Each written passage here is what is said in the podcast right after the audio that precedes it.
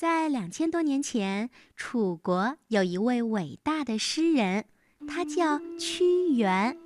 他非常热爱自己的国家，希望把自己所有的力量都奉献给楚国。他写的诗篇流传了世世代代，我们小朋友的爸爸妈妈都知道，《离骚》《九歌》《天问》等等。屈原生活的时期，当时的社会呀，各诸侯国之间相互竞争吞并。屈原具有很高的文化修养。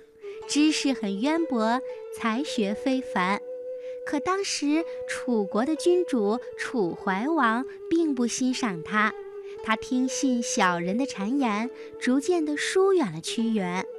屈原非常悲伤，他写了著名的诗歌《离骚》，希望能感动楚怀王。可是非常可惜，楚怀王根本就听不进屈原的忠言。被骗到了秦国之后，最终死在了秦国。楚怀王死了之后，他的儿子继承了王位，也没有把屈原的话放在心里，还把屈原放逐到了洞庭湖边。屈原眼看着楚国断送在了昏君奸臣的手里，自己有满腔的抱负和才华，却不能改变国家衰亡的命运，非常悲愤。他的心就像被烈火灼烧一样，十分痛苦。屈原曾经遇到了一位江上打鱼的渔夫，渔夫问屈原：“您怎么会弄到这般地步呢？”屈原说：“很多人都是肮脏的，只有我是个干净人。许多人都喝醉了，只有我还醒着，所以我被赶到这儿来了。”渔夫不以为然，他说：“既然您觉得别人都是脏的，就不该自命清高；既然别人都喝醉了，那么您又何必独自清醒呢？”屈原反驳说：“我听人说过，刚洗头的人总要把帽子弹一弹，刚洗澡的人总喜欢弹一弹身上的灰尘。”我宁愿跳进江心，埋在鱼肚子里，也不能拿自己干净的身子跳到污泥当中去染得一身脏。就这样，几天之后的农历五月初五那一天，屈原抱着一块大石头，纵身跳进了滚滚流淌的汨罗江。听到消息的人们划着船从四面八方赶来。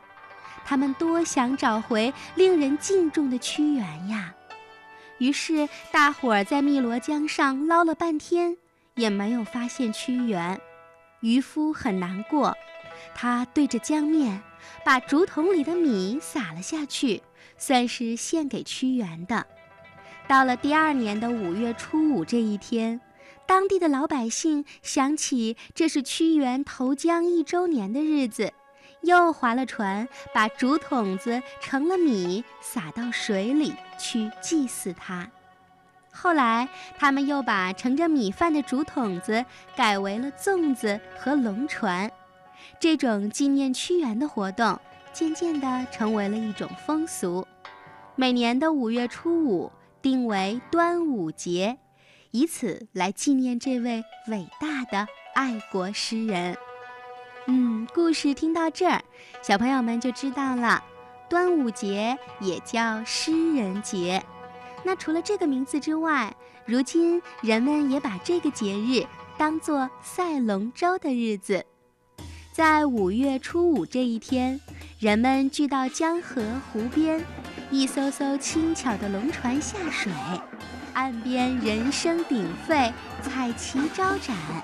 水中的龙船一字排开，随着一声令下，船桨齐动，船如离弦之箭，划过水面，波浪前行。一艘艘龙船你追我赶，斗智斗勇。最先冲过终点的胜利者欢欣鼓舞，而落在后面的也毫不气馁。